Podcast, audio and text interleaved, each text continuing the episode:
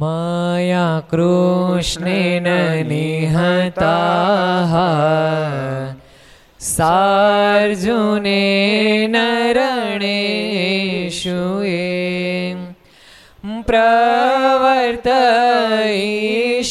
प्रवर्तयिष्यन्त्यसुरा स्ते त्वधर्मं यदाक्षितो धर्मदेव तदा भक्ताद् अहं नारायणो मुनि जनिषे कौशले देशे भूमो हि समगो द्विज मोनिशापनृतां प्राप्ता द्रोषिं स्तात तथोद्धवम् ततो वीतासुरेभ्योऽहम् सधर्मं स्थापयन्न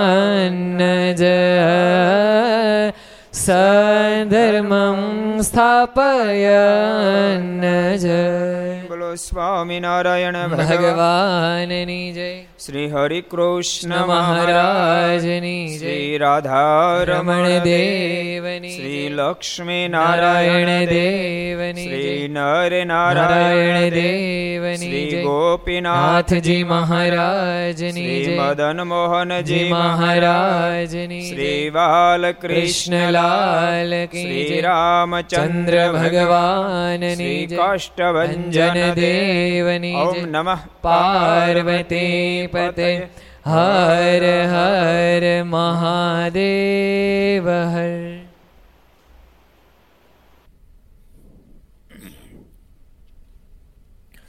સર્વાવતારી. ઈષ્ટદેવ ભગવાન સ્વામિનારાયણ મહાપ્રભુ એના સાનિધ્યમાં તીર્થધામ સરદારને આંગણે વિક્રમ સંવત બે હજાર છોતેર વૈશાખ વદ દશમ રવિવાર તારીખ સત્તર પાંચ બે હજાર વીસ ઘર સભા અંતર્ગત શ્રી હરિચરિત્ર ચિંતામણી લક્ષ ચેનલ કર્તવ્ય ચેનલ સરદાર કથા યુટ્યુબ લક્ષ યુટ્યુબ કરતી યુટ્યુબ વગેરેના માધ્યમથી ઘેરે બેસી કથાનો, ઘરસભાનો લાભ લેતા. સર્વે વિદ્યાર્થી મિત્રો, સર્વે ભક્તજનો, બધાને જાજા કહે જય સ્વામિનારાયણ. જય શ્રી કૃષ્ણ. જય શ્રી રામ. જય હિન્દ. જય ભારત.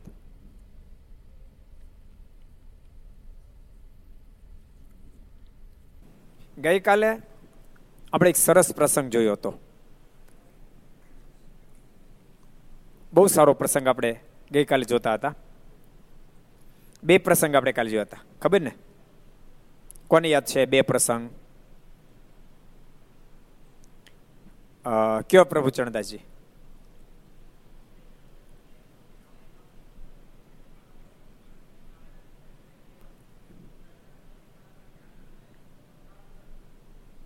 બરાબર. તારું યાદ બરાબર? ભાઈ, મને સંભળાય ને પૂરું. એટલે ટાઈમ વયો જાય વધારે. હે? ગઈકાલે બે પ્રસંગો આપણે જોયા હતા. એક તો હતો, મારા નાવલી પધાર્યા. અને મુસ્લિમ સ્ત્રીઓ મારના નિત્ય દર્શન કરવા જ્યારે વડતાલ મારા પધાર ત્યારે આવતી હતી. અને મારા નાવલીથી પ્રસાર થયા એટલે મારાને દર્શન કર્યા મારાને કે કૃપાનાથ તમારા દર્શન થયા મારે નીકળતા હતા, આડી ઊભી રહી. મહારાજ ફરીને દર્શન ક્યારે થશે? મહારાજ કે, અમે વડતાલ આવી ત્યારે બોલાવશું. મહારાજ એમ પણ નજર રાખ્યો. ત્રણ ફેરી કીધું, મહારાજ, ત્રણ ફેરી આ પાડે અમે નજર રાખશું. દરબારો કે મારા શું નજર રાખશો? સુરેશભાઈ મહારાજ શું કીધું?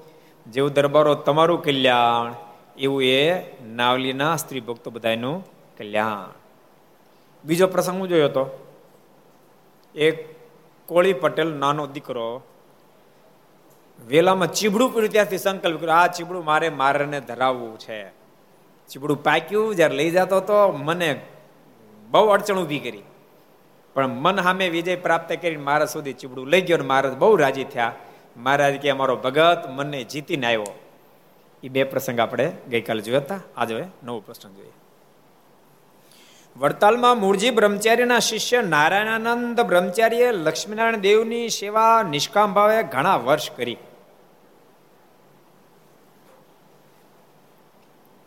મૂળજી બ્રહ્મચાર્ય શિષ્ય નારાયણાનંદ સ્વામી ખૂબ વર્ષો સુધી વડતાલ લક્ષ્મણ દેવની સેવા, ખૂબ નિષ્કામ ભાવથી, શુદ્ધ ભાવથી કરી. ને આચાર્ય શ્રી રઘુજી મહારાજને રાજી કરેલા. ખૂબ લક્ષ્મણ દેવની સેવા કરી અને મારા શરીર પણ ખૂબ રાજી કરેલા. તે પોતે એકવાર માંદા થયા ને મંદવાડમાં પોતે એકલા ઉઠીને લક્ષ્મીનારાયણ દેવના દર્શન કરવા ગયા. મોટી ઉંમર થઈ, બીમાર થયા હતા. તેમ છતાં વર્ષો સુધી સેવા એટલે ભાવના ખૂબ હોય ને. એટલે દર્શન કરવા માટે એકલા ઉઠીને દર્શન કરવા માટે ગયા. આજે તો બપોરે વાત થઈ હતી ને, કે પૂજારીને જો પ્રેમ હોય તો એને લાભ મળે એટલો કોઈને લાભ મળે નહીં. અમારે બપોરની કથામાં વાત થઈ હતી, સંતોની કથામાં. કે પૂજારી બહુ નિકટમાં છે. વિજયભાઈ, પૂજારી હાવ ભગવાન નિકટમાં કહેવાય ને. અમારે જેતપુરમાં મોટા સ્વામી શ્રી હરિદાસ સ્વામી હતા. મેં બપોરે સંતોને કીધું હતું સ્વામી એમ કહેતા, સંતો ઠાકોરજીની સેવામાં જાઓ ને ત્યારે સવારમાં જ્યારે ઠાકોર જગાડો, પછી ઠાકોરજીને ભેટવું મળવું. અને સાંજે જ્યારે ઠાકોરજીને પહોંચાડો ત્યારે પણ ઠાકોરજીને ભેટવું મળવું. એ લાભ કોને મળે? પૂજારીને જ મળે. મહંતને ન મળે. બોલો એ પૂજારીને જ મળે. ભાઈ, કોઈને મળે નહીં. એમાં જો ભક્તિ હોય, પ્રેમ હોય, તો એનો એને આનંદ કંઈક જુદો આવે. મહારાજે એ વાત વચરામમાં પણ લખી. સાધુ જીવનદાસજી મારા વચરામતમાં વાત લખી. અમે પૂજારીનો ભક્તિભાવ જોતા અને છળ કપટ પણ જોતા. કેટલા વચરામું છે? સાધુ જીવનદાસજી અડસઠમું, બરાબર. અડસઠમો વચનામૃત છે, બરાબર. એટલે મહારાજ એટલે ભગવાનના ભક્તોને ભગવાનમાં પ્રીતિ થાય તો જ ભક્તો આનંદની પ્રાપ્ત થાય. એ વાત આપણે જોતા હતા. અહીંયા નારાયણાનંદ સ્વામીએ બ્રહ્મચારીએ બહુ જ ભાવથી લક્ષ્મીનારાયણ દેવની હરિકૃષ્ણ માર્ગની સેવા કરેલી. અને માંદા થયા તો મનમાં સંકલ્પ થયો, લાવો હરિકૃષ્ણ મારે લક્ષ્મીનારાયણ દેવના દર્શન કરતા હોય. અને દર્શન કરવા માટે આવ્યા. ને ત્રણેય મંદિરમાં દર્શન કરીને ઉતારે આવવા રસ્તામાં પડી ગયા. પાછા દર્શન કરી ત્રણેય ડેરામાં. એટલે વચલા ખંડમાં કોણ છે વડતાલમાં? કોણ કે છે? વડતાલ, વડતાલમાં વચલા ખંડમાં કોણ બિરાજે છે? લક્ષ્મીનારાયણ દેવ અને રણછોડરાયજી. ડાબી બાજુ કોણ બિરાજે છે? ડાબી બાજુ કોણ બિરાજે છે? કયો ગોપાળચરણ સ્વામી?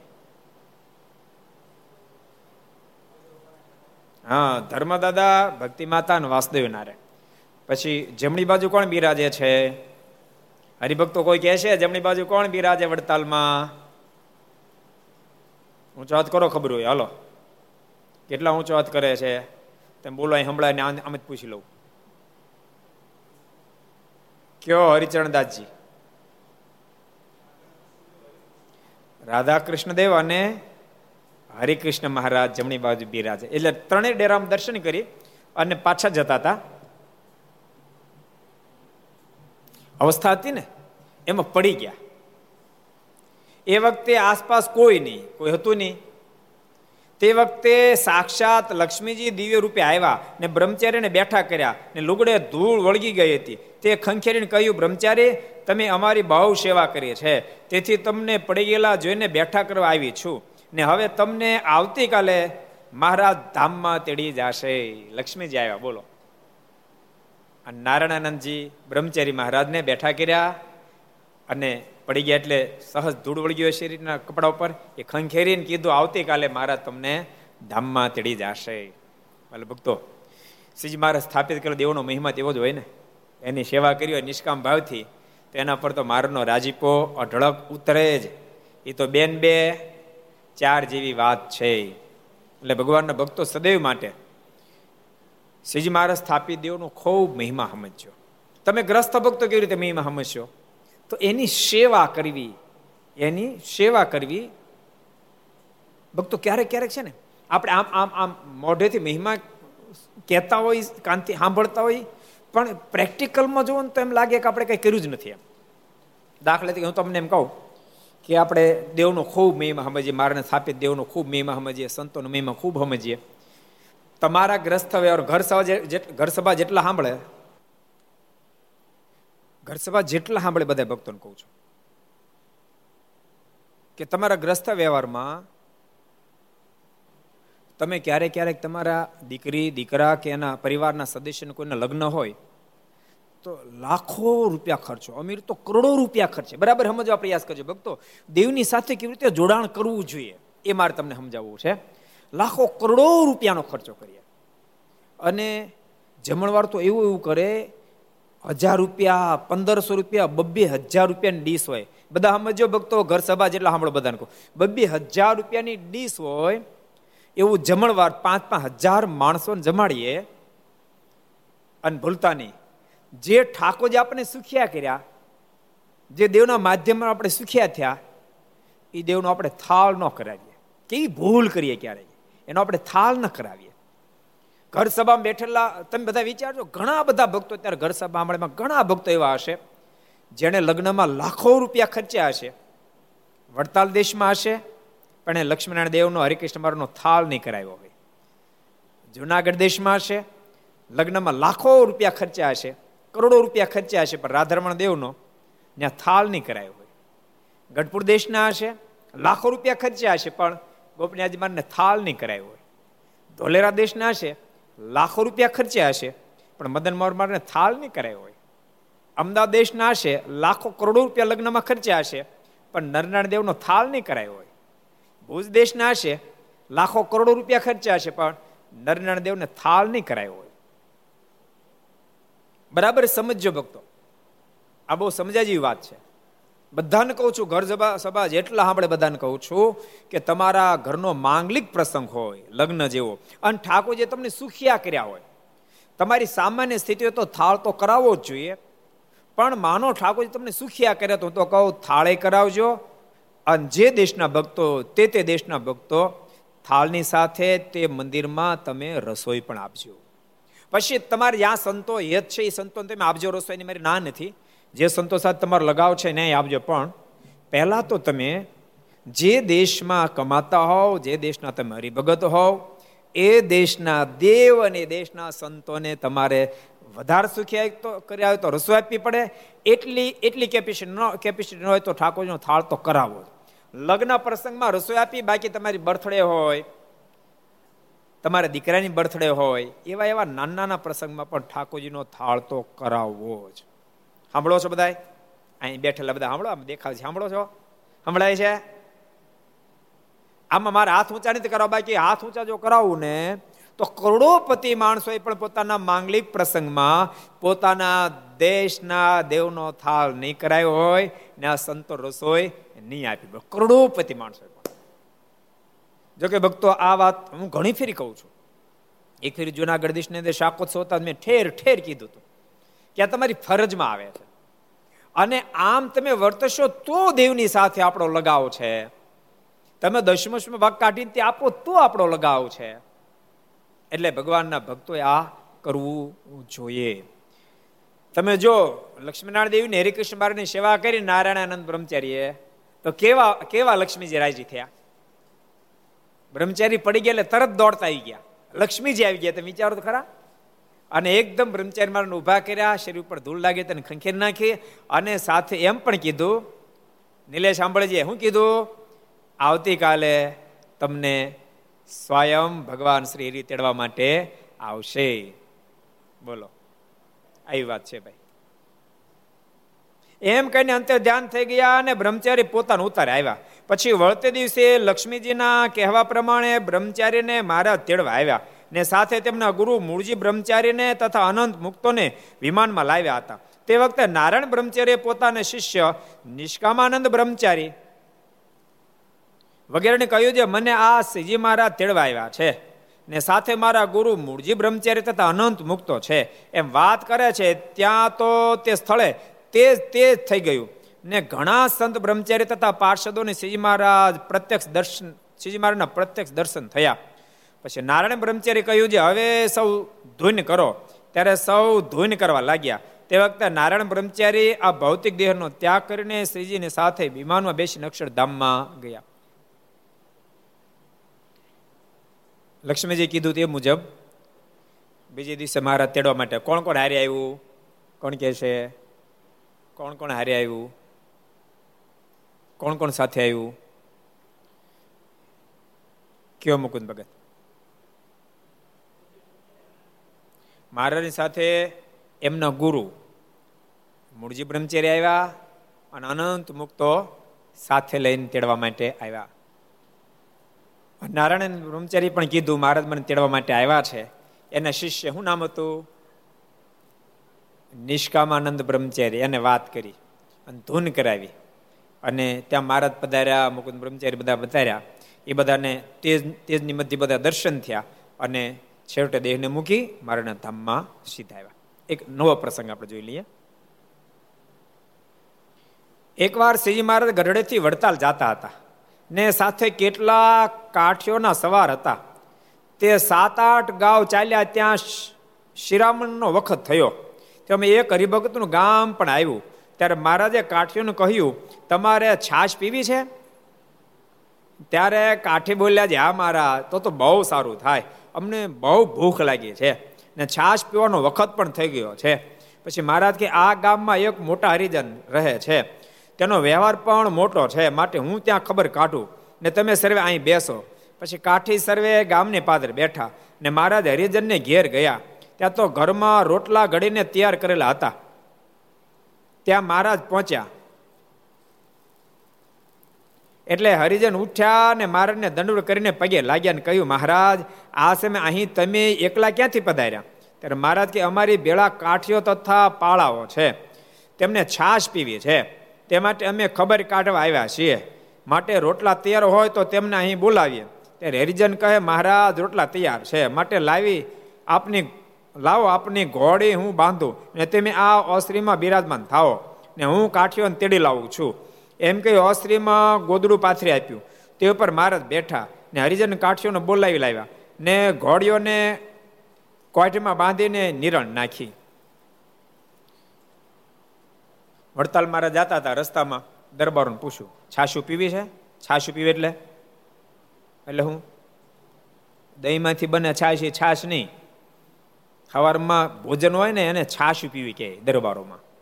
એટલે મારે કે નહીં તો રોટલા આવ્યામાં છાશ પીવા છાશ આવી જોઈએ ને. સવારના શિરામણ જેને અમારા અમારા સૌરાષ્ટ્રમાં શિરામણ કે, એને દરબારોમાં છાશ પીવી કે. એટલે મારે કે છાશ પીવી છે? દરબારો કે આ મારે ભૂખ તો બહુ લાગી છે. મારે કે તો આગામાં એક મોટા ભગત છે, જરાક હું તપાસ કરતો હોઉં. મારે ગયા અને બરાબર રોટલા ઘડાતા હતા. મારે કે, ઘડી નાખો જાજા. અને પટેલને પણ વાત કરી. ઋષિક ભગત પટેલને વાત કરી, ઘણા બધા અહીંયા બધા દરબારો પાળાઓ નીકળ્યા છે. તો મારે કે મહારાજ, હું હમણાં બધાને બોલાવી આવું. પેલા મારીની ઘોડી બાંધી દીધી માણકી, અને મારે બેસાડ્યા અને પછી બધા દરબારોને લાવ્યા અને કોઈટમાં ઘોડા બાંધ્યા. આ બધું સરળ સરળ સરળ છે. આપણે આગળ વધીએ. પછી ઓસ્ત્રીમાં કાઠી તથા પાર્ષદોની પંક્તિ કરાવી. એટલે તેઓ પોતાના ખડિયામાંથી તાસળીઓ લઈને બેસી ગયા. તાસળીઓ હારે રાખતા. પેલા કેમ કરતા ખબર? માથામાં તાસળી મૂકી ઉપર બાંધી ફેટો. ઓચીન કોક તલવાર બોલો, મારે તો વાંધો ન બોલો. અને એક્સ્ટ્રા હાચવી ન પડે.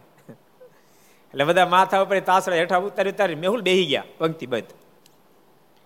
ને શ્રીજી મહારાજને ધારણાના થડમાં બાજુડ ઉપર બિરાજમાન કર્યા, એટલે પેલા મારણ બેહાર્યા. પછી પ્રથમ એક થાળીમાં શ્રીજી મહારાજને શાક અને રોટલો પીરસીને પછી કાઠીને અડધો અડધો રોટલો પીરસ્યો. ને ધોળી શેરડાના ગોળનો સુંડલો ભરીને લાવ્યા. ને તે શરીરને શીરો પાશેર પીરશો. ને પછી કોઠલામાંથી ઘીનું પારિયું લેવા ગયા. ને તે લઈ ચાલ્યા, ત્યાં તો તેના ઘરનું માણસ આડું ફેર્યું ને કહ્યું છે ઘી નહીં લેવા દો. હવે કઠણ આવ્યું. ને તે બધું સીધું સરળ સરળ હેલું હતું. રોટલા સુધી વાંધો ન ગોળ આપ્યો તો વાંધો ન પણ ઘી લેવા ગયા.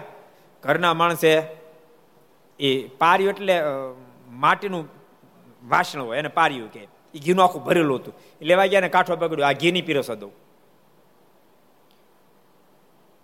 એવા એ ક્યાં સગાવાલા છે? એમ કીધું. એવા એવા સગાવાલા એ ક્યાં છે? એ તો કાઠીઓ છે તો બધા દરબારો છે. એને માટે કે ઘી બગાડાય? ત્યારે તે હરિજન બોલ્યા છે, મારે તો સગા વાલા કરતા પણ એ અધિક છે. ભક્તો આ નામ સત્સંગની સમજણ કહેવાય. એના ઘરને શું કીધું? આ થોડાક વેવાય છે.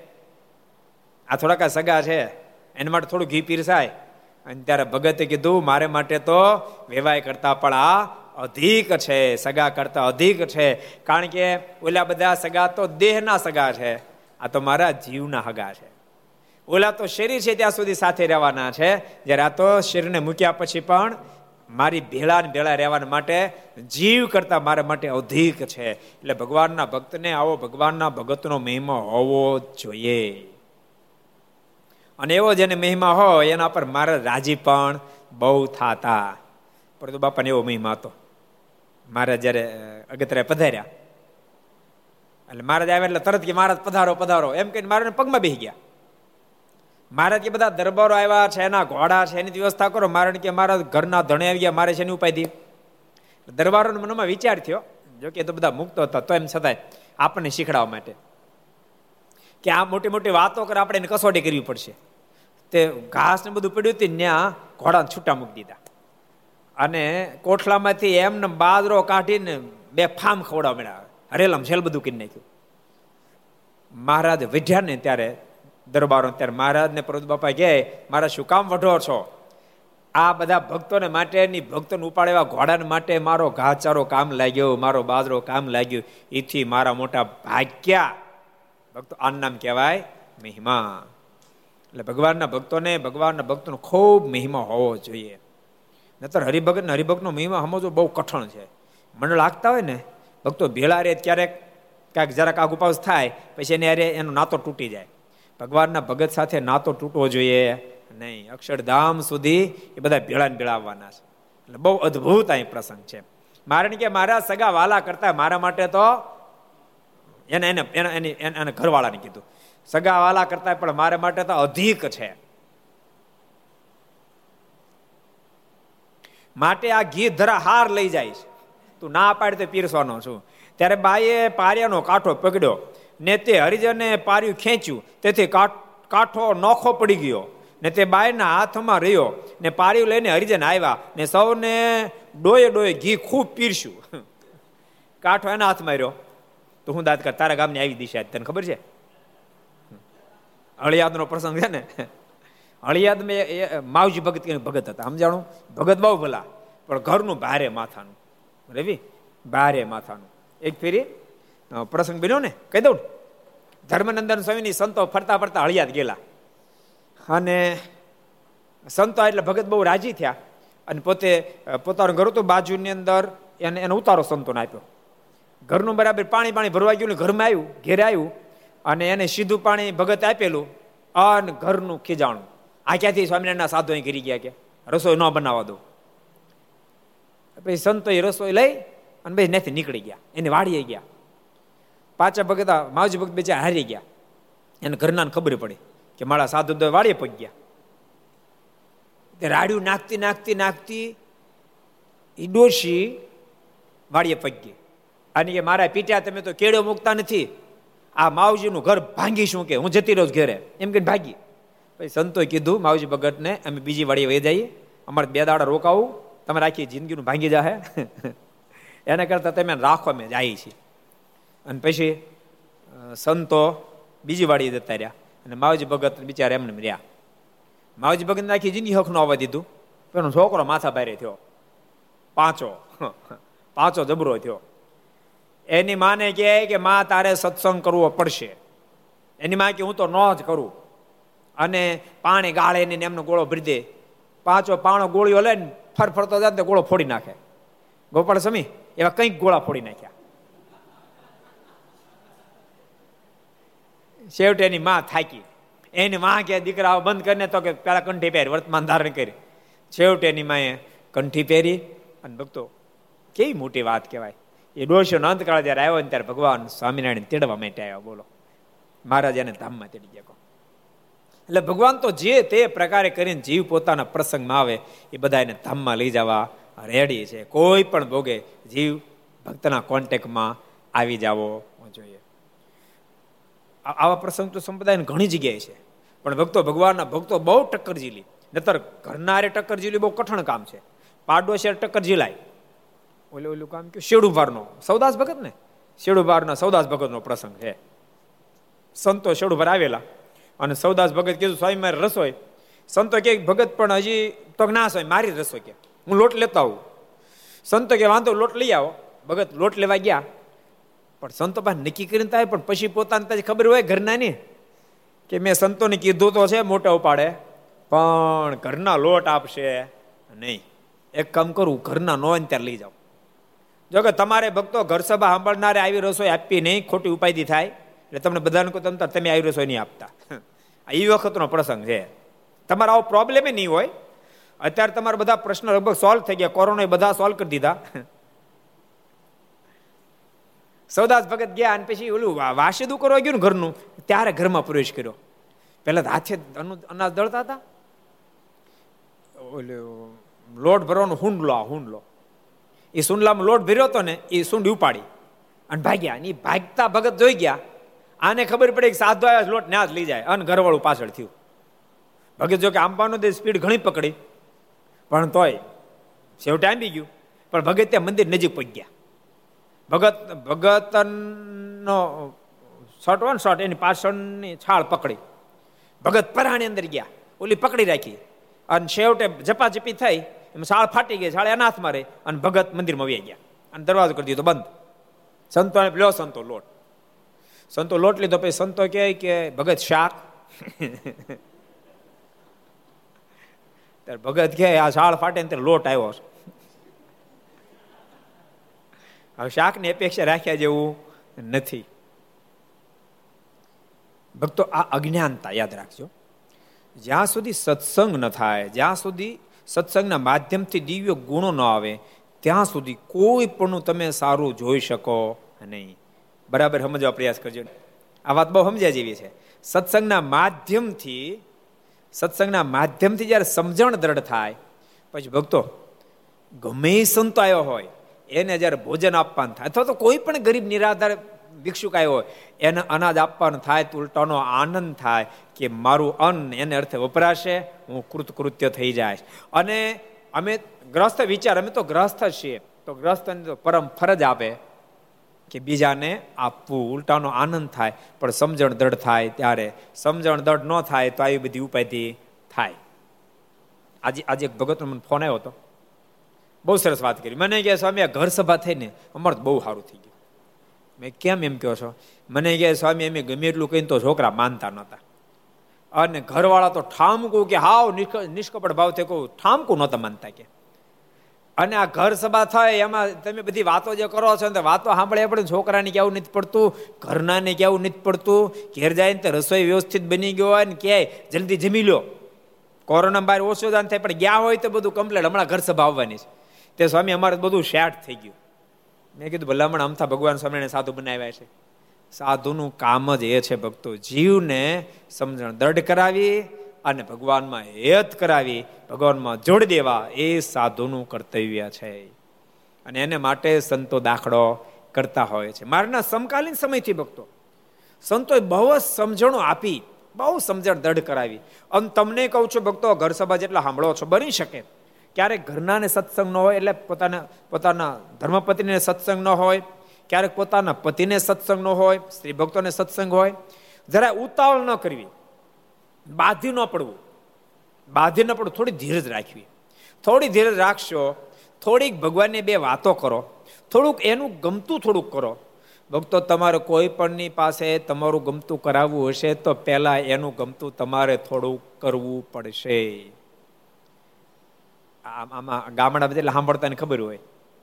ક્યારેક ક્યારેક છે ને, સવારના પોરમાં તમે વાડીએ જાઓ ને, તો લાઈન ખાલી થઈ ગઈ હોય. મશીન ચાલુ કરો, પણ પાણી ન આવે. અને પાણી ન આવે ત્યારે પહેલાં પાઇપ ભરવી પડે. પાણીથી પાઇપ ભરવી પડે. આપણા મનમાં થાય કહો ત્રણ ચાર ડોલ પાણી બગડી ગયું. ના, બગડ્યું નથી, આવવાનું છે હવે. એ બે ત્રણ ડોલ, ચાર ડોલ તમે પાણી રેડો, પંખેથી ટીપા પાણી પડવા માંડે પછી તમે હેન્ડલ મારો, તમે ત્રણ ડોલ જ પાણી રેડ્યું. પછી બપોર હોય તમે તારે ખેતરમાં પાય રાખો ને તો પાણી ખૂટે નહીં. પહેલા ત્રણ ડોલ રેડ્યું એટલે પાણી આવ્યું. સમજાય દ્રષ્ટાંત મારું? એમ ક્યારેક થોડુંક તમે એનું ગમતું કરશો તો બધું જ તમારું ગમતું થશે. પેલા થોડુંક ગમતું જો કરાય તો બધું જ ગમતું આપણું પછી થાય. થોડુંક આપણે એનું ગમતું જો કરશું તો પછી આપણું ગમતું થશે. બાકી એનું ગમતું ને બધું મારું જ ગમતું થાય એમ જો આખશું તો પછી એનું ગમતું નહીં થાય ને આપણું ગમતું નથી ને કોઈનું ગમતું નહીં થાય છ મહિને કહે છે, કોર્ટમાં જવું શું કામ તો છૂટાછેડા લેવા છે. એટલે થોડી ખમજણ જો દ્રઢ થાય, તો બહુ જ સારું થાય. એટલે ભગવાનના ભક્તોએ સમજણને દ્રઢ કરવી એ મારી તમને બધાને ખાસ ભલામણ છે. પરિવારમાં જો તમે સમજણ દળ કરશો, તો જ ભજન થશે, નહીતર ભજન ન થાય. પરિવારમાં કંકા સંઘર્ષ સંઘર્ષ ને ભજન કોઈ દી થાય નહીં. ભૂલતા નહીં ઘરનું વાતાવરણ તમારે મંદિર જેવું કરવું પડશે. તમે ઘરની અંદર વાતાવરણ મંદિર જેવું જો કરી દેશો ને, તો તમે ઘરમાં બેઠા બેઠા ભજન કરશો તો સુખ આવશે મંદિરે જાશો તો ઓર સુખ આવશે. ઘરના માળા કરતા હશે પ્રભાત્યા બોલતા હશે, અને તમને પૂછતા હશે તો વિવેક વિનયથી પૂછતા હશે તો મંદિરમાં જશો તો માળા ફરશે. બાકી ઘરનું વાતાવરણ તમે ન બનાવી શક્યા. ઘરમાં ઝઘડાનો પાર નહીં, કંકાસનો પાર નહીં, એકબીજાને બોલવું થાય નહીં. એવી પોઝિશનમાં કદાચ તમે મંદિરે જાશો ને, મંદિરે તમે માળા ફેરવતા હશો ને તોય હાથમાં માળા ફરતી છે, પણ મન તો ઘરમાં ક્યાંય આટા મારતું છે. એટલે કોઈ દી ભજન થાય નહીં. જેને ભજન કરવું હોય, એને પરિવારનું વાતાવરણ દિવ્ય કરવું જ પડે. એ વિના કોઈ દિવસ, કોઈ દી ભજન ન થાય. એટલે ભજન જેને કરવું હોય ને આ વસ્તુ કરવી જ પડે. એ વિના કોઈ દી શક્ય ન બને. એટલે ભગવાનના ભક્તો શીખજો. આ બધા આ તો બધા મુક્તો હતા મજા આ બધા મુક્તો હતા. આ ધરતી પર મુક્તો આવ્યા હતા. એણે આપણને શીખડાવવા માટે વિધવિધ રોલો ભેજવા એ વ્યક્તિ બધી જો સામાન્ય હોય ને, યાદ રાખ આ બધા જો સામાન્ય હોય ને, તો ભગવાનનો ભેટો ન થાય. એને ભગવાનનો ભેટો થયો. પણ રોલ બતાવે છે, એક આવા આવા રોલ આવે. એની મધ્ય પણ હિંમત હાર્યાવીને પોતે સત્સંગના કાર્યને ચાલુ રાખવા પડે, તો એક ને એક દાડો બધું સેટિંગ થઈ જાય. બહુ અદભુત પ્રસંગ છે જો પાર્યું તો તૂટી ગયું. કાંઠો જો ઘરવાળાના હાથમાં ભગત ઘી લઈને પહોંચી ગયા ડોયો ડોય ઘી ખૂબ પીરશું અને પોતે ઘરમાં ગયા તો ઘરનું માણસ તો રીસાને બેસી ગયું હતું, ખૂણા બેસી ગયું હતું. તે જોઈને હરિજન મન, હરિજને મનમાં જાણ્યું છે, હવે દહીં દૂધ પણ સારી પેટે પીરશું. ઘરનું રિહાન બેસી ગયું એક માથે, બે માથે બે માથે, ચાર માથે, જે થાવી થાય હવે. માટે દહીં ને દૂધ બધું પીરશું, આ કાંઈ બોલવા નથી. એમ મનમાં વિચારી કરીને મારીને તથા કાઠીઓને દહીં, દૂધ પણ ખૂબ પીરસ્યા. દહીં ને દૂધ ને બધું ખૂબ પીરસ્યું. ને શ્રીજી મહારાજ તથા કાઠીઓ ખૂબ જમ્યા. અને કાઠી બોલ્યા છે પણ મહારાજ, આવું તમે કોઈ દી જમ્યા નથી. ખૂબ પીરશું ઘી ખૂબ પીરશું દૂધ ખૂબ પીરશું દહીં ખૂબ પીરશું એટલે કાઠીઓ રાજી બહુ થયા, દરબાર રાજી બહુ થયા. કારણ કે મહારાજ આટલા બધા પ્રેમથી કોઈ દી જમ્યા નથી.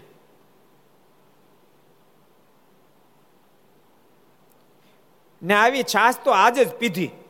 મારે આવી છાશ કોઈ દી પીધી નથી, અત્યારના પોરમાં. ઘી દૂધ ને દહીં આવી છાશો પીધી નથી. માટે હરિભગત બહુ સારા છે. કારણ કે મારા હરિભગત બહુ સારા, બહુ ભાવીલા છે.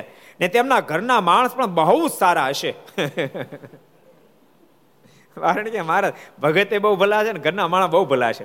ત્યારે મારે બોલ્યા છે, ભગત તો બહુ સારા છે, પણ તેના ઘરના મનુષ્યની વાત તો તમને રસ્તામાં આગળ કહેશું. મારે કે એના ઘરનાની વાત નથી કરવી. એને ઘરનાની વાત આપણે રસ્તામાં કહેશું. એમ કઈ મહારાજ તે હરિભગત મહારાજ તે હરિભગતને, મહારાજ તે હરિભગતને કહ્યું, અમે હવે ચાલશું. ત્યારે તે ભગત કે, મહારાજ, હમણાં રોકાવો ત્યારે મહારાજ કે, અમારે ઉતાવળ છે, તે નહીં રોકાય.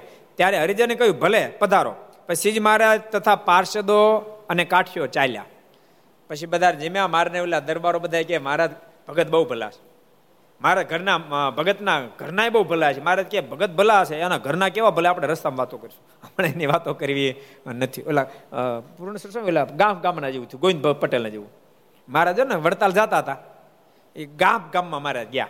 અને ગામ ગામ ગામને પાદર પહોંચે એમાં ગોવિંદ પટેલ મળ્યા. મારે ક્યારે મહારાજ, આપ ક્યાંથી? મારે બહુ મોટી દયા કરી. મારા ઘેરે પધારો. મારે કે, એમાં ઉતાવળ છે, નહીં મારા જેમે ન જાવ મારે બહુ ના પાડી. તેમ છતાં ધરાહાર લઈ ગયા. ઘેર લઈ ગયા. અને પછી મારે તો ઘેરે ગયા અને ગોવિંદ પટેલ પછી ઘરમાં ગયા. અને ઘરના માણસને કીધું, મારે પધાર્યા છે. અને દરબારો બધા પધાર્યા છે. ભક્તો બધા પધારેલ, રસોઈ બનાવવાની છે. અને ઘરનું માણા લાલ પીળું થઈ ગયું. અને ઘરના માણસે ભગતને ઉધડા લીધા કાંઈ ધંધો છે. હું રસોઈ બનાવવાની નથી ઘસી ના પાડી દીધી. ભગત બહાર આવ્યા પછી છે ને, કપાળે હાથ દઈને બેહી ગયા. મહારાજ કે, ભગત, કેમ ઉદાસ બેહી ગયા? ગોવિંદ પટેલ, કઈ તકલીફ? ગોવિંદ પટેલ કે, મહારાજ, તમે તો પધારે પણ ઘરનું બહુ જ કહુતરું છે. મહારાજ આ પધારે પણ રસોઈને ના પાડે છે. મારા લાજ ચાહે.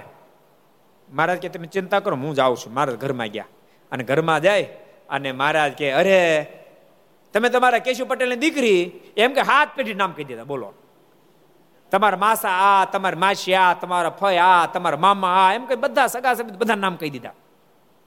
તમે તમારે કેશુ પટેલ દીકરી, તમારા બાપુજી, તમારા બહુ સારા ભગત. અને બહુ મહારાજ વખાણ કરવા માંડ્યા ત્યાં હાથ જોડી અરે મહારાજ મહારાજ, હું શબ્દ કીધો એને? પૂર્ણ શું કીધું? મારો પીટ્યો શું કીધું? ઘર વગોણો, હા. મારે કે મારો એલો ઘર વગોણો? મારે વાતે બધી કરી નહીં કે. અને મહારાજ, આપ પધાર્યા. બહુ સારું થયું મહારાજ. હું તો રાજી થઈ ગઈ. એમ કે ભાઈ રસોઈ બનાવી. અને મહારાજને બધા સંતો ભક્તો દરબારો બધા જમાડ્યા, ખૂબ પ્રેમથી જમાડ્યા. અને જમાડ્યા પછી દરબારો બધા કે, મહારાજ, ઘરના બહુ સારા મારે કે બધી બાર વાતો કરશું. પછી મારે નીકળવા ગયા ને, તે પાસે એના ઘરના આવીને કહે, મારે કે મારા રોકાવ ને આ ઘર ઘર વગોણા તો કે મારા મારા, મારી, તમારી તમારી પાસે બધી નિંદા કરી. તો મહારાજ બોલ્યા ને, મારે કે જાશું. ગોવિંદ પટેલ કે, ભલે ઘર વગોણો થયો, પણ મારે તો હચવાઈ ગયા. જાતા જાતા મહારાજ ગોવિંદ પટેલને કહે ગોવિંદ પટેલ આજ અમને ભલે આવ્યા, આજ લાજ રહી ગઈ. હવે પછી એમને કોઈને લાવતા અને ઘરની તપાસ કરીને પછી લાવજો. મારણ કે, મહારાજ, આમ તેમ થતું જ તું તમને તાણી કરી ત્યારે શું થાહે? પણ મનમાં એક વિશ્વાસ હતો કે ગમે એમ કરીને મારે સેટિંગ કરી દે તે મહારાજ એટલા માટે તમને લાવ્યો. ત્યાં તો ઘરના માણસ મારે કે, મહારાજ પાસે વહેલા વહેલા આવજો મારે કે, જરૂર આવશું. કે એમ કહીને ઘરના ઘરનાને પણ સત્સંગ કરાવી દીધો. બોલો, મોક્ષના પથે હાલતા કરી મૂક્યા. તે ભક્તો આવા આવાને પણ મહારાજે મોક્ષના પથ ઉપર હકાલે નતર ઘરના માણસને ઘર વગોણો કે એ કેટલું માથાભાઈ રહે છે? કોજી હજી બે માથાભાઈ રહે છે ને? અને એ બીજાને હાજરીમાં કહી દે, મારીની હાજરીમાં કેટલા બધા દરબારોની હાજરીમાં ઘર વગોણો કે ગોવિંદ પટેલની છાતી મજબૂત ટેક્યા. ભાઈ નબળાનતા કે અમારી ઘેર નથી, હાલો સાધુ થઈ જાઓ, બોલો. આમ તો તમારી છાતીઓ મજબૂત જ હોય. જેથી કરીને તમે બધું વાંધો ન આવવા દો બાકી બહુ કઠણ કામ છે. અહીંયા જો, મારે ને પેલા બધા ભક્તો મારે કે મહારાજ, ભગત એ બહુ સારા છે એના ઘરના બહુ જ પ્રેમીલા મારે કે રસ્તામાં વાતો કરશું? પણ રસ્તામાં કાઠીઓ મારે પૂછે, હે મહારાજ, તેના ઘરના મનુષ્યનું શું વાત છે તે કહો. ત્યારે શ્રીજી મહારાજ બોલ્યા છે, તમને પીરસવા ભગત ઘી લઈને આવતા હતા, ત્યારે તે બાએ પારિયાનો કાંઠો જાળી રાખ્યો અને કહ્યું નહીં. રાખ્યો અને કહ્યું નહીં લેવા લઈ જવા દો. પછી ભક્તે જોંટ મારી, તેથી કાઠલું ઉપરથી તૂટી ગયું. તે રીસાને ઘરમાં બેઠું હતું ને તમે તો વખાણ કરતા હતા. મારે ત્યાં આવી બધી જપાજપી થઈ, માટલું તૂટી ગયું હતું કાઠલો ડોસીને હાથ માર્યો હતો. તેમ બારે વખાણ કરતા હતી તો અંદર રિહાઈને બેઠું હતું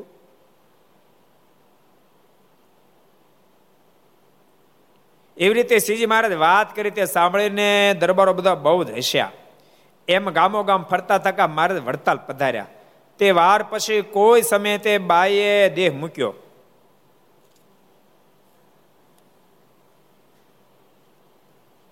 ત્યારે મહારાજ હાથમાં પારિયાનું કાઠું લીધેલું છે, એવા થકા તેને તેડવા પધાર્યા. આ, હા હા, તમે દયા તો જુઓ. એ ડોશીનો અંતકાળ જયારે આવ્યો ત્યારે મહારાજ એ પારિયાનો કાઠો લઈને મારે તેડવા માટે આવ્યો. બોલો. તે તે બાએ તેના ધણીને કહ્યું છે, આ શ્રીજી મહારાજ મને તેડવા પધાર્યા હે. મેં ભલે મહારાજને અને ભક્તોને ઘી નું આપ્યું, પરંતુ તેમ છતાં દયા કરી, મહારાજ સાથે હતો તો પછી ને? મારા સાથે હતો. તું પણ આ બધા દરબારો છે એ ક્યાં, એનું કામ ખોડવું છે એમ માનતા હતા. એટલે એટલી સમજણમાં કચાશ હતી. એવું નથી, ક્યારેક બનતું નથી. ઘણા કહેતા, આપણે ભગવાન મતલબ આપણે સાધવાય એની મતલબ આપણે આચાર્ય સાથે મતલબ ને આપણે હરિભગત મતલબ આપણે ભગવાન મતલબ. એ સમજણ કાચી કહેવાય. એ સમજણ કેવી કહેવાય? એ કાચી કહેવાય. ભગવાનના ભગતને ભગવાનનો ખૂબ મહિમા હોવો જોઈએ. ભગવાનના આચાર્યમાં સંતો ભક્તો બધાનો ખૂબ જ મહિમા હોવો જોઈએ. અને મહિમા હોય તો જ તમને આનંદ આવે. કારણ કે વારે વારે પ્રસંગ તો એનો થવાનો છે. એને તમને મહેમાન હોય તો કોઈ દે આનંદ ન આવે. તમને હરિભગત, હરિભક્તને મહેમાન હરિભક્તો, હરિભક્તોને મહેમાન ન સમજતા હોય. તો તમે મંદિરે જાઓ, ત્યાં તો હરિભક્તો મળવાના. તો તમને આનંદ ન આવે. ભલે તમે માળા ફેરવતા હશો. પણ માનો તમે માળા આખી વિશે ફેરતા અજાણ્યા. કોઈ હરિભગતનો બીજાનો પગ અડી જાય, તો તમારું મગજ ફાટવા મળે ત્યાં તો. શું કામ? હરિભગતનો મહિમા નથી સમજતા એટલા માટે. બાકી પગડ્યો હોય, ભલે તમે આખી વિચી માળા ફેરો તો પગડી જાય. ભગવાનના ભગતનો મહિમા શું થાય ખબર? ગમે એડ્યું તો ભગવાનનો ભગત જ એડ્યો છે ને. અહીં બીજું કોડવા નહીં આવ્યું હોય, ભલે એડ્યો બિચારો. ભૂલ મળી ગયો હશે. તમને સંકલ્પ બીજો ન થાય. મનમાં એમ થાય ભગવાનના ભગતનો સ્પર્શ ક્યાંથી? મહિમા હોય તો એટલે ભગવાનના ભક્તને ભગવાનનો મહિમા સમજવો, ભગવાનના સંતો, ભક્તો આચાર્યમાર બધાનો ખૂબ મહિમા સમજવો જોઈએ. આ આ બાઈને મારનો મહિમા હતો, પણ ભક્તોનો એટલો મહિમા નહોતો. એટલે તે એ દેખાડ્યું, એ તો મુક્ત જ હશે એ દેખાડ્યું. શું દેખાડ્યું? કે ભગવાનના ભક્તને ભગવાનનો મહિમા હોય, પણ ભગતનો મહિમા ન હોય તો એ ભગતની સેવા કરી શકે નહીં. સંતનો મહેમાનો સંતની સેવા કરી શકે નહીં. આચરમાનો મહેમાનો તો આચરમાની સેવા કરી શકે નહીં. મહિમા હોય તો સેવા થાય, ને તો એમને સેવા થાય નહીં. હમણાં આપણે કીધું હતું થોડી વાર પહેલાં, દેવનો મહિમા હોય તો દેવનો થાળ થાય. ભગવાનના ભક્તો ફરી ફરીને કહું છું, દેવની ખૂબ સેવા કરજો. મહારાજે ભક્તો આ સૃષ્ટિ સર્જાણી ત્યારથી ભગવાનના અવતારો તો ઘણા બધા થયા. પણ મહારાજ એક એવા ભગવાન પધાર્યા પોતે બાથમાં ઘાલીને દેવોની સ્થાપના કરી. બોલો. અને મહારાજે સત્સંજનમાં લખ્યું તમને કહું. મારા લોકમાંથી વિદાય લેવાનો વિચાર કર્યો ને, ત્યારે મનમાં વિચાર કર્યો કે હું જતો રહું તો મારા વિદાયથી મારી સાથે અતિ સ્નેહવાળા મારા સંતો ભક્તો દેહમાં પ્રાણ ટકાવી નહીં શકે. જેણે સત્સંજન પંચમ પ્રકરણ વાંચ્યું છે, એના બરાબર એ અનુસંધાનમાં છે. હું જતો રહીશ તો મારી પાછળ મારા સંતો ભક્તો દેહમાં પ્રાણ નહીં ટકાવી શકે. માટે એક કામ કરું, મેં સ્થાપિત કરેલા દેવોમાં હું પ્રતાપ મૂકું. જેથી કરીને ભક્તોના મનમાં એમ થાય કે મારા તો ધરતી પર બિરાજે ક્યાંય ગયા નથી. અને એવો પ્રતાપ મહારાજ મૂક્યો, અમદાવાદમાં કોઈ દર્શન કરવા જાય, ભુજમાં દર્શન કરવા જાય, તો નરનારાયણ દેવ એ ભગતની સામે મોઢું મલકાવે. અને એમ કે, ભગત, ક્યારે આવ્યા? ઉત્તરાપણની વ્યવસ્થા થઈ ગઈ. કે વડતાલમાં આવે તો લક્ષ્મણ દેવ, હરિકૃષ્ણ મહારાજ ભગતને કહે, ભગત, ચિંતા કરતા નહીં, ઉપાધિ કરતા નહીં, ભલે દુષ્કાળ પડ્યો. એમ જવાબ આપે. અરે, કોઈ ધોલેરામાં જાય, તો મદન મોહન મહારાજ પગ લાંબો કહીને કે ભગત, તમારે તોડા કરવા છે. લ્યો, તોડાનું માપ લઈ લો અરે, કોઈ જુનાગઢમાં જાય, તો મોઢું મલકાવે. ભગત, કેમ ચિંતામાં લાગો છો? શેની ચિંતા કરો છો? ગઢપુરમાં આવે તો ગોપીનાથજી મારીની મૂર્તિમાંથી પ્રગટ થાય મારા હાર પહેરાવે. આવો અદભુત પ્રતાપ મારે દેખાડ્યો. અને ભક્તોને આ પડાવી દીધી કે મેં મારા મંદિરમાં પાષાણની મૂર્તિઓ નથી પધરાવી, મેં પંચ ધાતુની મૂર્તિઓ નથી પધરાવી, મેં મારા સ્વરૂપો પધરાવ્યા છે. એની સેવા તમે કરજો, તો એ સેવા મારા સુધી પહોંચશે. માટે ફરીને કહું છું, ભગવાનના ભક્તોથી નક્કી કરજો, ઘર સભા સાંભળનારા, કે ગમે તે માંગલિક પ્રસંગ હોય, તો માંગલિક પ્રસંગની અંદર અવશ્યમેવ જે દેશના ભક્તો દેશની અંદર ઠાકોરનો થાળ કરાવો કરાવો અને કરાવો જ. આ ઠેરાવ કરી નાખજો. વધારે સમૃદ્ધ હોય તો રસોઈ આપજો સંતો રસોઈ પણ આપજો. એટલી શક્તિ ન હોય, કારણ કે રસોઈનો થાળનો તો ઘણો ખર્ચો થતો હોય. પણ જે લોકો પાંચસો પ્લસની ડીશ લગ્નમાં કરે છે એને તો ફરજિયાત રસોઈ આપી પાંચસો પ્લસની ડીશ કરતા હોય. એટલે તમે સાતસો આઠસો રૂપિયાની ડીશ કરાવો. હજાર માણસ જમાડો. સાત લાખનો ખર્ચો થાય. સાત લાખનો ખર્ચો થાય. તો પછી આ ભક્તો સંતોમાં તો તમે આખી વડતાલ રસોઈ આપો કેટલો ખર્ચો થાય? ત્યાં જાજા સંતો એટલે એક વેજારો છે સંતો રસોઈ થાળ એક વેજાર થાય. બાકી બધા જગ્યાએ તો ભુજ હોય કે અમદાવાદ હોય કે ગઢપુર, ત્યાં તો દસ કે બાર હજારના ખર્ચ એની આજુબાજુ હોય. તમે રસોઈ ને થાળ બધું આપી દો ત્યારે. અને ખાલી થાળ તો એકવીસો રૂપિયા પચીસો રૂપિયા પંદરસો રૂપિયા હોય. તો નાના નાના ભક્તો એ સેવા કરી શકે. એટલે ભગવાનના ભક્તો સેવા કરજો. યાદ રાખજો, સેવા કરજો, દેવની સેવા કરજો, ભગવાનના સંતો ભક્તોનો ખૂબ મહિમા સમજ્યો આચરણનો ખૂબ મહિમા સમજ્યો એવી સરસ વાત આપણા હૃદયમાં ઉતારવા માટે આ બધા લીલાઓ કરે છે. આવતીકાલે એ બીજું કહી દઉં, એકાદશી તમને ખબર છે? કે નથી ખબર? આવતીકાલે પવિત્ર એકાદશીનો દિવસ છે. તો બધા એકાદશીનું વ્રત કરજો. જેટલા ઘર સભા સાંભળો છો, બધાને કહું છું, શક્તિમાન નકોરડા ઉપવાસો કરજો. એટલી શક્તિ ન હોય તો ફલાહાર કરીને એકાદશી કરજો. એક ટાઈમ ફલાહાર કરજો. પછી કોઈ બીમાર હોય એવા, તો તમે બે ટાઈમ ફરાહાર કરો. તો વાંધો નહીં, બાકી જેની બીમારી નથી, ખાધેલું પચી જાય છે ને એક જ ટાઈમ ફરાળ કરવું. ને તો ત્રણ ટાઈમ ફરાળ કરી પાછા. ત્રણ ટાઈમ ફરાળ ન કરાય શક્તિમાનને તો નકોરડે એકાદશી કરવાનું હોય. એટલી શક્તિ ન હોય તો એક ટાઈમ ફરાળ કરીને એકાદશી કરજો. કેટલું મોટું ફળ વધે તમને ખબર છે? એમ લખ્યું સત્સંગ જીવનની અંદર. ભગવાન સ્વામિનારાયણ પોતે બોલ્યા છે, મહારાજ કે અગિયારસ નો કોઈ વ્રત કરે યથાશાસ્ત્ર. નિર્જળા નકોરડી કરે, દિવસે શયન ન કરે, બ્રહ્મચર્યનું પાલન કરે અને રાત્રે બાર વાગ્યા સુધી જાગરણ કરે. મહારાજ કે આવી રીતે યથાશાસ્ત્ર જો કોઈ એકાદશીનું વ્રત કરે ને તો એકત્રીસ પડ્યાનો ઉદ્ધાર કરી નાખો. કેટલો મોટો મહિમા કીધો, કહો. મારે એક લાખ સાધુ જમાડે સાઠ હજાર વર્ષ સુધી જે ફળ થાય, એટલું ફળ એકાદશીનું વ્રત કરવા માત્ર થાય છે. અને મહારાજ બોલ્યા એકાદશી દિવસે જે અનાજ ખાય છે, એ અનાજ નથી જમતો તો? ભગવાન સ્વામિનારાયણ કે એકાદશી દિવસે પાપ માત્ર અન્નમાં આવીને વાસ કરીને વસે છે. પછી કોળીએ કોળીએ અન્ન નહીં, કોળીએ કોળીએ પાપ ખાય છે. મારના શબ્દો છે, કોળીએ કોળીએ પાપ ખાય છે. અને મહારાજ બોલ્યા એકાદશી દિવસે અગિયારસ દિવસે જે અનાજ ખાને કેટલું પાપ લાગે, તો કે માતાની હત્યા કરે, ગુરુની કતલ કરે અને પિતાનું ખૂન કરે, એને જેટલું પાપ લાગે એના કરતા અગિયારસ દિવસે અનાજ ખાઈને જાજુ પાપ લાગે છે. માટે આ તમે નક્કી કરજો, કાલ એકાદશીનો ઉપવાસ કરવો છે. પછી ફલાહાર કરીને કરો. નકોડો કરો વધારે સારી વાત છે, પણ ફલાહાર કરીને અનાજ તો નથી જ જમવું એવું નક્કી કરજો. અને બધા કરજો ને તેનું કે ખબર?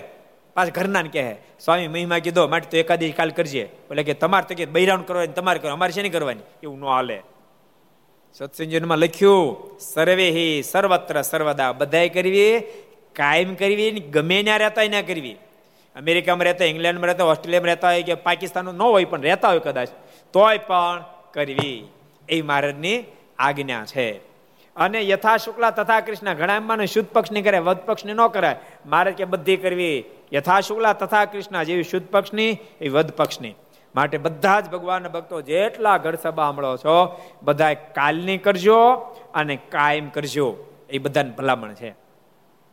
સ્વામી વાતમ લખ્યું કે આ જીવ છે ને કર્મ અવસ્થાન ઘણું કરે, પણ ભગવાન રાજી કરવા કાંઈ ન કરે. એકાદશી કે મને ફરાળ ફાવતું નથી. સ્વામી કે ફરાળ નહીં ફાવતું, એમ બાના કાઢતો ટાઈફોઈડ ટાટકે તો એક મહિનો ફલાર કરે. બોલો. ડોક્ટર કહી દે, જો તમે અનાજ જમ્યા છો તો કોથળીમાં કાણા પડી જાહે. અનાજની કોથળીમાં. તો એક મહિનો ફલાહાર કરે. પણ પંદર દાડે એક વાર આવતી એકાદશી ન કરે. સ્વામી કે બાર વાગ્યા સુધી જાગરણનું કહીએ, તો કે મને ઉજાગરો ફાવતો નથી. વિચિત ટટકારે, આખી રાત ઠેકડા મારે. પણ આ જીવ બાર વાગ્યા સુધી જાગરણ ન કરે, આવો જીવ છે. કોઈ હિસાબે ભગવાન ભજતો નથી. પણ ભગવાનના ભક્તો બધા ભગવાન ભજ્યો. આ વાત આપણે છેલ્લે પૂરી કરી નાખી બે લીટીમાં. મહારાજ બોલો બોલો, કાઠો લઈને આવ્યો. બોલો, કાઠલું લઈને મહારાજ આવ્યા. ડોશીને તેડવા માટે. એ ડોશી એના ધણી કીધું મહારાજ મને તેડવા માટે આવ્યા છે. ને તેમના હાથમાં પારિયાનું કાઠલું છે. એમ વાત કરતા કરતા દેહ મિલીને ધામમાં ગઈ. માટે ભગવાન તો બહુ દયાળુ છે. તે પોતાને કોઈ ભાવે કભાવ પણ સંભાળે, તેનું કલ્યાણ કરે છે. ભાવથી ઘી આપ્યો તો તો તેડી જાય. સમજી રાખું, ભાવથી ઘી આપ્યું તો તેડી જાય. કુભાવ રાખ્યો ને ઘીનું આપ્યું તોય તેડી જાય. કેવા દયાળુ ભગવાન. એવા દયાળુ ભગવાન છે માટે ભગવાન ભક્તો ખૂબ મારનું ભજન કરજો. આવતીકાલે એકાદશીનું વ્રત કરજો. કાલે ખૂબ ભજન કરજો. એ બધા ભક્તોને ભલામણ છે. આવો પ્રાર્થના સાથે આપણે પાંચ મિનિટ ધૂન કરીએ. સ્વામી નારાયણ નારાયણ નારાયણ સ્વામી નારાયણ નારાયણ નારાયણ સ્વામી નારાયણ નારાયણ નારાયણ સ્વામી નારાયણ નારાયણ નારાયણ સ્વામી નારાયણ સ્વામી નારાયણ સ્વામી નારાયણ સ્વામી નારાયણ સ્વામી નારાયણ સ્વામી નારાયણ સ્વામી નારાયણ સ્વામી નારાયણ સ્વામી નારાયણ નારાયણ નારાયણ સ્વામી નારાયણ નારાયણ નારાયણ સ્વામી નારાયણ નારાયણ નારાયણ સ્વામી નારાયણ નારાયણ નારાયણ સ્વામી નારાયણ સ્વામી નારાયણ સ્વામી નારાયણ સ્વામી નારાયણ સ્વામી નારાયણ સ્વામી નારાયણ સ્વામી નારાયણ સ્વામી નારાયણ સ્વામી નારાયણ નારાયણ નારાયણ સ્વામી નારાયણ નારાયણ નારાયણ સ્વામી નારાયણ નારાયણ નારાયણ સ્વામી નારાયણ નારાયણ નારાયણ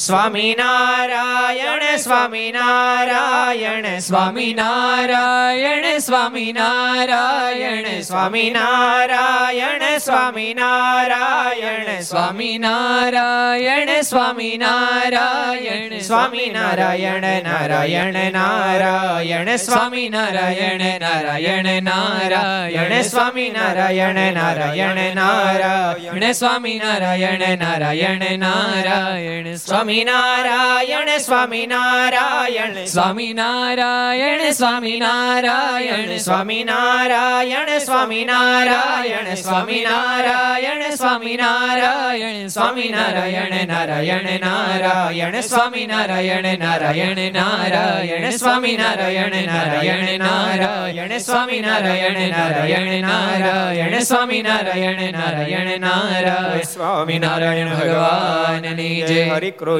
મહારાજ રાધારમણ રાધા રમણ દેવ લક્ષ્મી નારાયણ દેવ શ્રી નર નારાયણ દેવ ગોપીનાથજી મહારાજ મદન મોહનજી મહારાજ બાલ કૃષ્ણ લાલ રામચંદ્ર ભગવાન શ્રી દેવ ઓમ નમઃ પાર્વતી પતે હર હર મહાદેવ હર